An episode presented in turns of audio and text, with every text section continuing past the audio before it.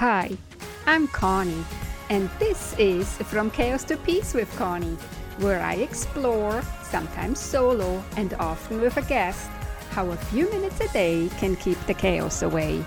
And with chaos, I'm talking about the physical, digital, social, financial, mental, emotional, and spiritual clutter that can accumulate in our life.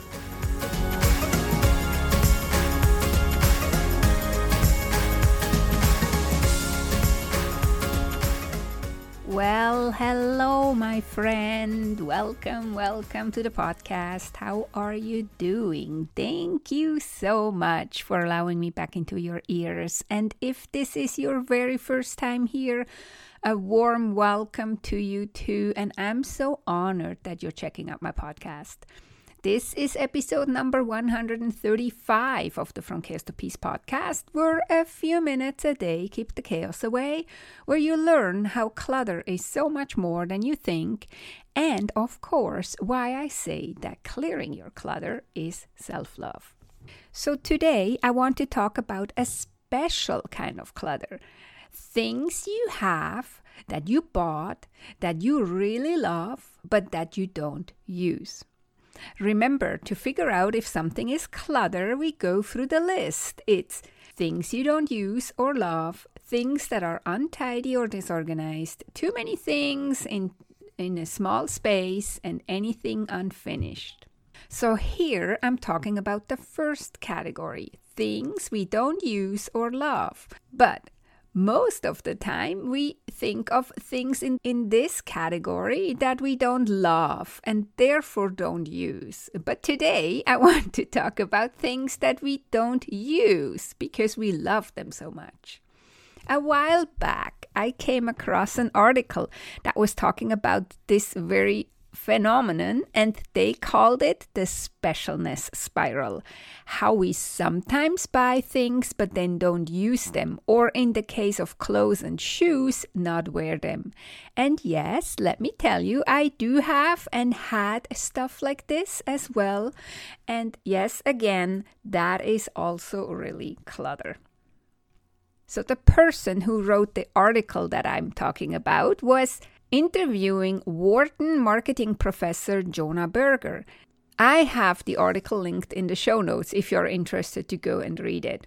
And so, marketing professor Jonah Berger and Jacqueline Rifkin, assistant marketing professor at the University of Missouri, Kansas City's Henry W. Bloch School of Management. Oh my God, that's a mouthful. Did a study and then wrote a paper together called how non consumption can turn ordinary items into perceived treasures.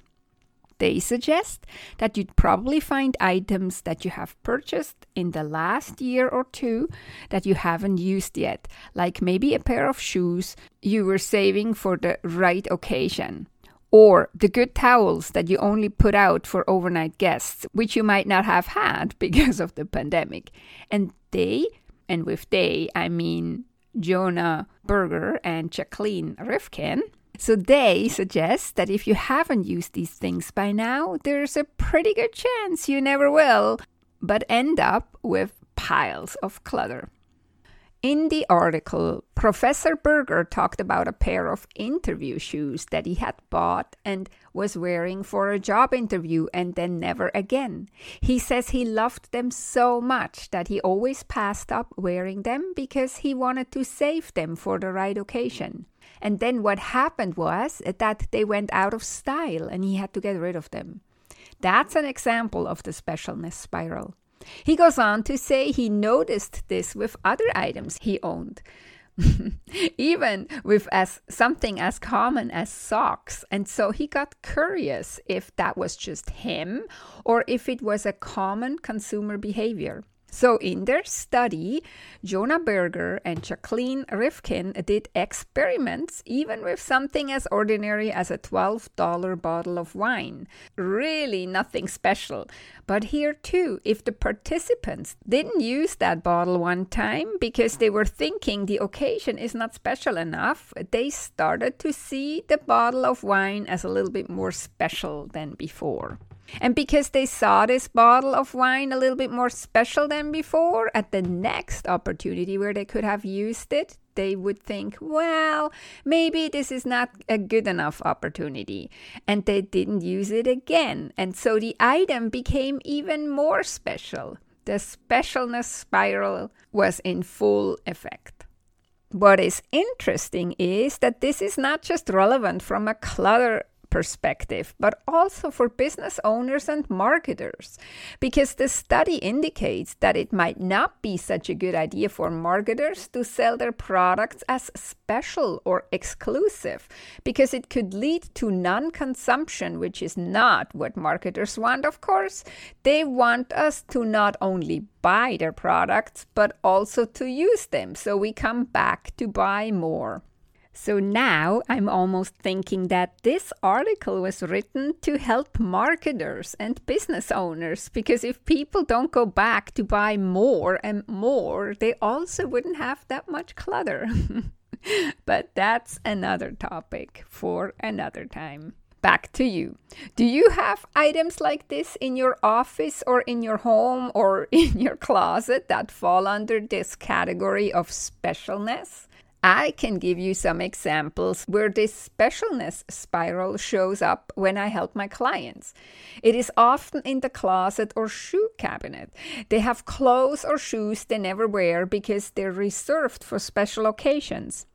And the more you are not wearing these clothes or shoes, the more special they become as we just learned, and the less likely we're actually ever gonna wear them. Or another example is you have dishes and silverware that you only use when you have special guests.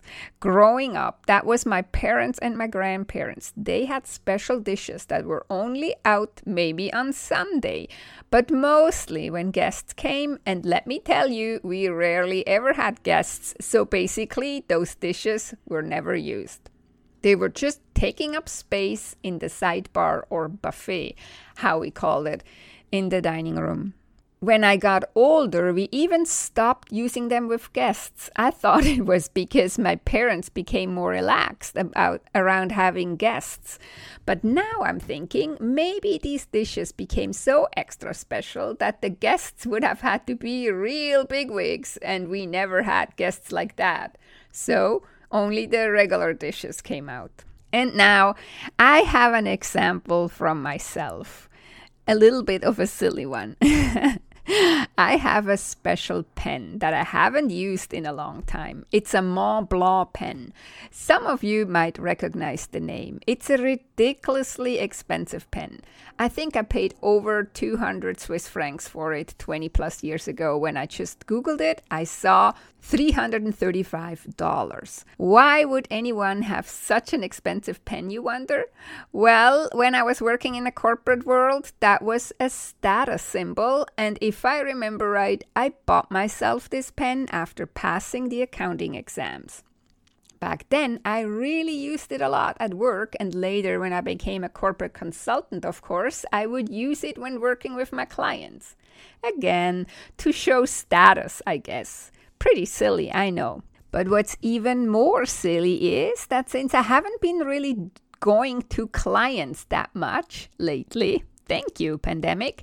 I haven't used the pen. It seems too special just to use it here in my home office. Instead, I was fighting with cheap pens from the dollar store that drive me nuts and make writing a real pain. Now, get this.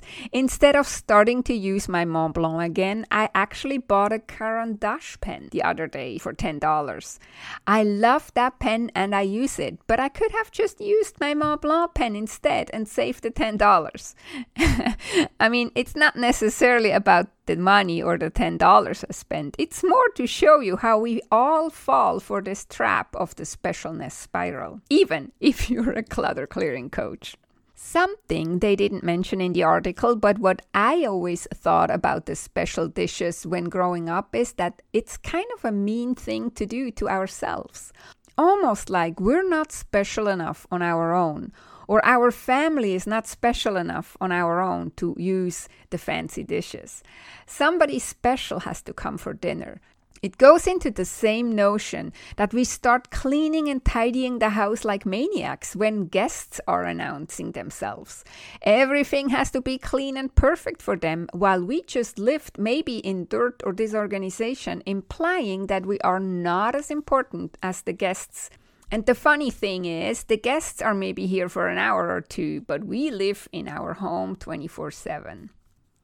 This is another reason why I say clearing clutter is self love, because we're not just making our surroundings presentable and nice when we expect visitors, and we're not just using our good items for special occasions, but we see ourselves as special enough to use the dishes every day, to wear the beautiful clothes and shoes because we love them and love to wear them because they make us feel good. By doing so, we treat ourselves the same way, just as special as we would our guests, or as we do treat our guests. Also, this way we need less things and it reduces the clutter we have because we don't need to go buy new things because the things we have we deem as too special to use. This in turn is, of course, also nice for the wallet because we don't pay for things we don't use and buy in addition cheaper things on top of it so we can use those instead of the good things. it's good for the planet too because when we only buy one kind of item and not one for special occasions and one for so quote unquote normal occasions, we have more budget to buy the item we want to buy in a higher quality and we can make sure it was produced ethically, not hurting the planet or abusing labor force.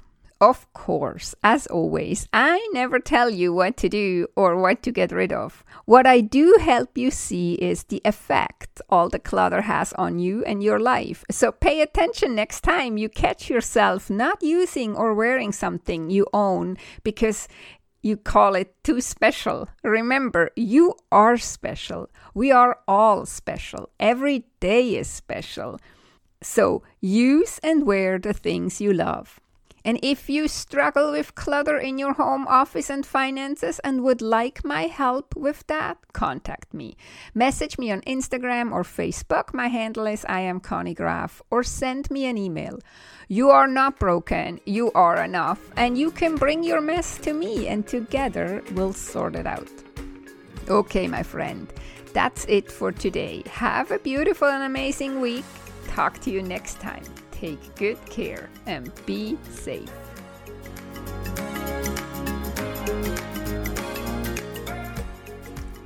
If you enjoyed this podcast episode and you want to go on a journey from chaos to peace in your home, office, and finances with me as your guide, opportunities to work with me one on one are available. Go to connygraf.com, C O N N Y G R A F.com to schedule your own personal Clutter to Clarity chat. And we will see if working together is a great fit.